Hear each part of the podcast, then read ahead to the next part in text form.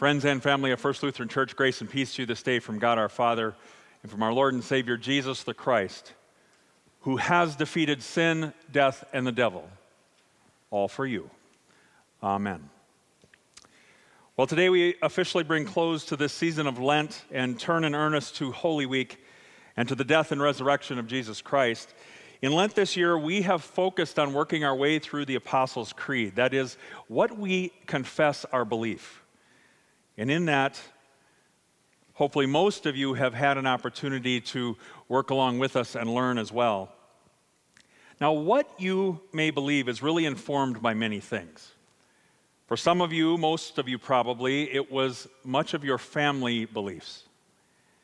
Or maybe where you were raised, or how, where you were raised, excuse me, how you were raised, and the time frame in which you were raised.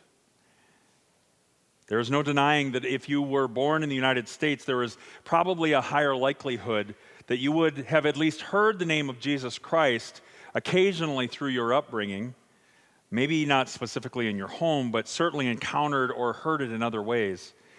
But if you were born in other parts of the world, say like the Middle East, Africa, Asia, South America, you may not have heard the name of Jesus Christ until you encountered it from outside of your family dynamic or in other ways of life. Now, a couple of weeks ago, Pastor John, Pastor Lars, and myself were invited to come to the high school youth group to field some questions from the group. They call this event Stump the Pastor. We actually look forward to this every year. What I continually hear in many of the questions and in the discussion we have is the vast ways that people form or are informed of their belief. You can hear it in the questions. Believe me, the questions are really good. Many of the questions trying to understand faith by reason. And we joke with them that the answer is always Jesus. And that's no joke, it's always Jesus. But ironically, the other common answer is food. But I guess you have to be there to understand that one. Throughout our conversation, you could often hear the anxiety behind the questions. Because matters of faith are hard to accept when you don't have concrete answers. There are many ways that faith and life collide, and I heard it again and again. But what I'm always impressed with is that these young people do not accept easy, pat answers. No, they truly want to dig in and they want to understand. And because I said so is surely not an acceptable answer. But what I would also say for them is that when they actually hear the gospel, it can be offensive. Because in the end, faith cannot be reasoned. This is why it is called faith. Ultimately, you must trust in something. And there are many ways that the matters of faith are both informed and challenged throughout our lives. And I was also thinking about when we come to the baptismal font and we watch and hear God proclaim and claim someone in his promises, and in the many ways that we charge them with bringing up believers. Remember in our baptismal liturgy that we shackle the parents and the sponsors, and yes, even you, the congregation, to all kinds of responsibilities, right? To bring the newly baptized to worship among God's faithful people, to teach them the Ten Commandments, the Creed, and the Lord's Prayer to encourage them to read the Bible and to be taught in the basics of Lutheran confession. But in the end, while these things are important, they are not actually Christ himself. Because faith and understanding in this comes from what Christ does and says in this holy week. Today we celebrate Christ's triumphal entry into Jerusalem riding a donkey colt this event fulfills the scriptures, most specifically Zechariah chapter 9 and Psalm 118. And this event begins the final yet most important days of Jesus' ministry on earth. The crowds had gathered and spread their cloaks on the road as a sign of loyalty. Others cut palm branches and waved them as Christ rode into Jerusalem, the palm branches signifying goodness and victory. Valerie has already informed us of the meaning of the donkey as it was a sign of peace. If the king or military leader came riding in on a war horse, it meant something quite different. Now, the crowds had followed Jesus throughout the last three years as he taught with authority, performed miracles, healed the sick, cast out demons. But he did and said so much more, the more that seemed to have fallen on deaf ears. Because on this day, as he rode into Jerusalem, Jesus had foretold of his impending death and what would happen to him when he went to Jerusalem, yet that was not remembered on this day. For the crowds, Jesus was the conquering hero. He had come to reestablish the glory days of Israel, like those of King David some 1,000 years before him. He was believed to be the new great politician and military leader of the Jews, the leader that the Jews had anticipated in the Messiah and actually still wait for today. Now, this week in the Luther House of Study podcast series, Dr. Steve Paulson made a great commentary on this event. He said, Do not enjoy popularity because it will crucify you. And of course, we know this is what happens. From the triumphal entry where the crowds yelled Hosanna to just a few short days later where they yell Crucify. Now, from the text that was read before our processional from Mark chapter 11 to the gospel text in Mark chapter 14, Jesus systematically addresses matters of the law. This is the great challenge to faith because the law is not faith. It is not what you do that gains favor. And throughout these three chapters and between the two narratives that we have heard today, Jesus addresses many of the matters of the law because people keep coming to him seeking their sense of righteousness in the law.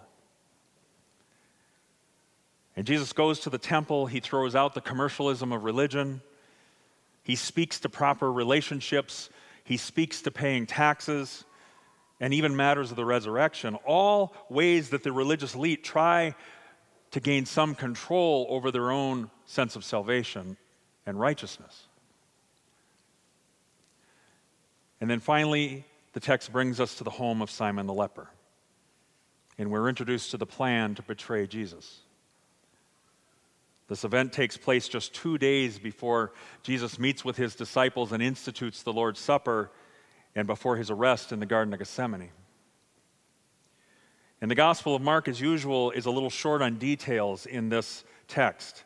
But if we let the other Gospels, especially the Gospel of John, inform us a little bit, we know that Jesus and the disciples have come to the home of Simon the leper, a man that Jesus has previously healed. And with him are Mary and Lazarus. Jesus has just raised Lazarus from the dead. Now, whether out of gratitude or some divine understanding, Mary brings a jar of perfume, breaks it open, pours it on Jesus' head, and anoints him. And Judas gets upset. Now, we don't know a lot about Judas in his upbringing, but we know these details. We know that he was the one who gets upset with this perfume incident, and we know why he gets upset. Because John chapter 12 tells us that Judas was a thief and stole from the common purse. Kind of a two for me, one for you kind of thing. And Judas recognizes the value of what has just happened, and he speaks up saying, Why was this perfume wasted? It could have been sold for more than 300 denarii. And when that time, 300 denarii would have been a year's salary for a common worker. So in today's terms, it was likened to being valued to $30,000. But Judas is lying. He sees the missed opportunity for making the money purse heavier for his own use. And for Judas, a switch has flipped, and he meets with the temple priests to form a plan to betray Jesus. So, Jesus, so Judas goes and he hammers out a contract. He is contracted out to hand Jesus over to his enemies. They finally settle on the biblical price he would have paid for a Hebrew slave 30 silver coins. So the question of the day is why does he do it? Certainly, Judas had hoped that by following Jesus, there would have been political victory for his people and financial benefit to Judas himself. But it doesn't play out like that. And when Judas's plan gets dashed, he flips on Jesus and sells him for a slave. Now, that's the short story of Judas. But isn't it nice that today we can come and look down our nose at him and wag our finger and say, Not in a million years would I do that. But can you really do that? Is that being honest with yourself? Can you say, like, unlike Judas, that money or status has never had power in your life? Can you say that when it comes to Jesus, you're ready to pour $30,000 out on his head just because he's here? Or if you were in that room, would you have had the same feeling as Judas? Can we say that we've never been disappointed when we find out that Jesus isn't in the business of giving us all we want the way we want it? Come on, Jesus, get on board with my agenda for life. But here's the deal, and we need to be honest. It's too easy to make Judas the scapegoat. It's too easy to pin it on him. I mean, isn't he the greatest sinner? He betrayed Jesus Christ. But the uncomfortable truth is that we, you, are just as responsible for Jesus' death as Judas. Judas eventually did come around to see his sin. It gripped him. And do you remember what he did with it? He ran back to the temple. He threw the coins back at the religious elite and he said, I have sinned, for I have betrayed innocent blood. We hear this from Matthew chapter 27. And do you know what the religious elite said to him? What is that to us? That's your responsibility. I think this event is one of the greatest missed opportunities in the biblical record. Here's a guy who confessed his sin and wanted a clean conscience. He wanted to know his sins were forgiven. He went to the people that should have told him that, but nobody told him. Judas did not receive forgiveness for his sin. And by the way, Judas was not the greatest sinner. The greatest sinner went to the cross.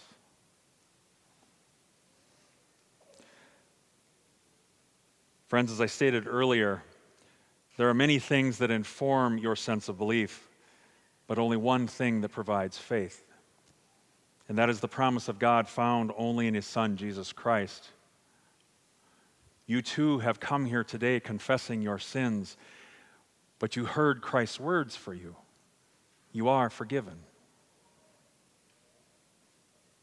This week, as we hear again the narrative of the Passion, I want you to know that while you may be hearing this as a historical event, Christ Jesus is actually speaking it to you as newly as if it happened today.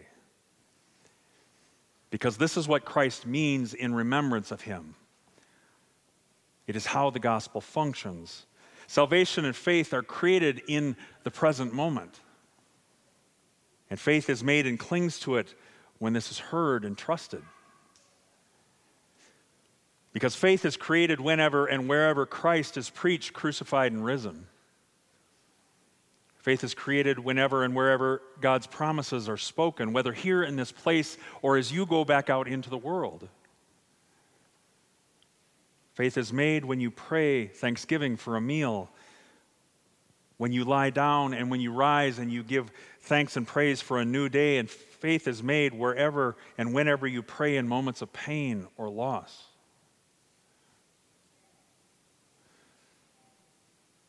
Now, the true function of God's justice is not wrath, it's mercy. God's promise for you And he sends his son into the world to live under the world's burden, to live under the effects of sin. And over the course of Holy Week, Jesus would carry out his true and greatest ministry. And that is his, that he takes your actual sin and dies for it on the cross, putting that part of you to death. But he does not leave you in death, he gives you new life in him.